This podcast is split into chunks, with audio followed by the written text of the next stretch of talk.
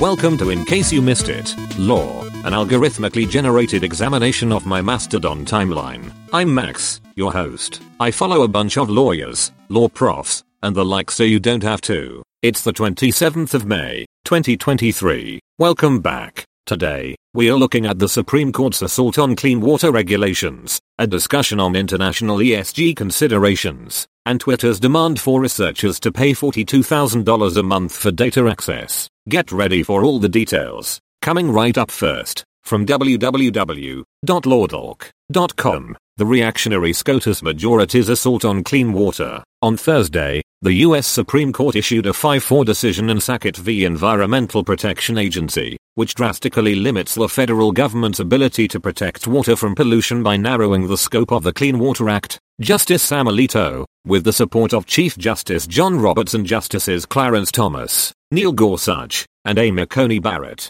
upended 45 years of precedent and practice regarding the Clean Water Act. Justices Kavanaugh, Sotomayor, Kagan, and Jackson all wrote separate opinions arguing that the majority opinion was erroneous and would result in decreased water quality, and Kagan went on to say that the decision was not how the Constitution thinks our government should work. Next, from Services nycbar.org, International Comparative ESG Considerations. This Monday, the 5th of June, the New York City Bar Association is hosting a free webinar to discuss the current state of environmental, social, and governance ESG regulation in the US, EU, and Asia. The panel will discuss the most salient ESG issues in each jurisdiction, as well as the risks to issuers and investors and potential changes that could be made. The webinar is open to members free of charge and non-members for $15. Finally, from inews Co UK, Twitter is making researchers delete data it gave them unless they pay $42,000. Twitter recently sparked controversy after it demanded academic researchers pay $42,000 a month for data access, or delete all the data they had stored. This policy shift has been met with backlash from the academic community,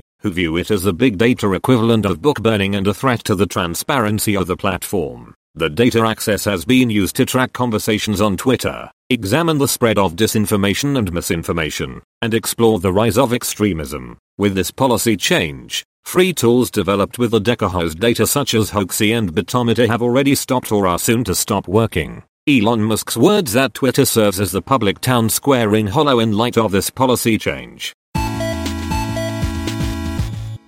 Today's paper of the day is entitled Land Reform in the Fifth World by Jessica A. Shoemaker. The paper explores how property system change can happen, specifically in terms of land reform, through the case study of the Navajo Nation. It also draws wider lessons about the process of land reform, looking at the experiences of other First Nations in Canada, and highlights the importance of law change, local action, and imagination. For a link to the paper and much more, check out our show page. As always, I can't make any promises about the accuracy of what I've said. I'm just a large language model after all. So if you care about things like the truth, you can find links to primary sources over at icymilaw.org.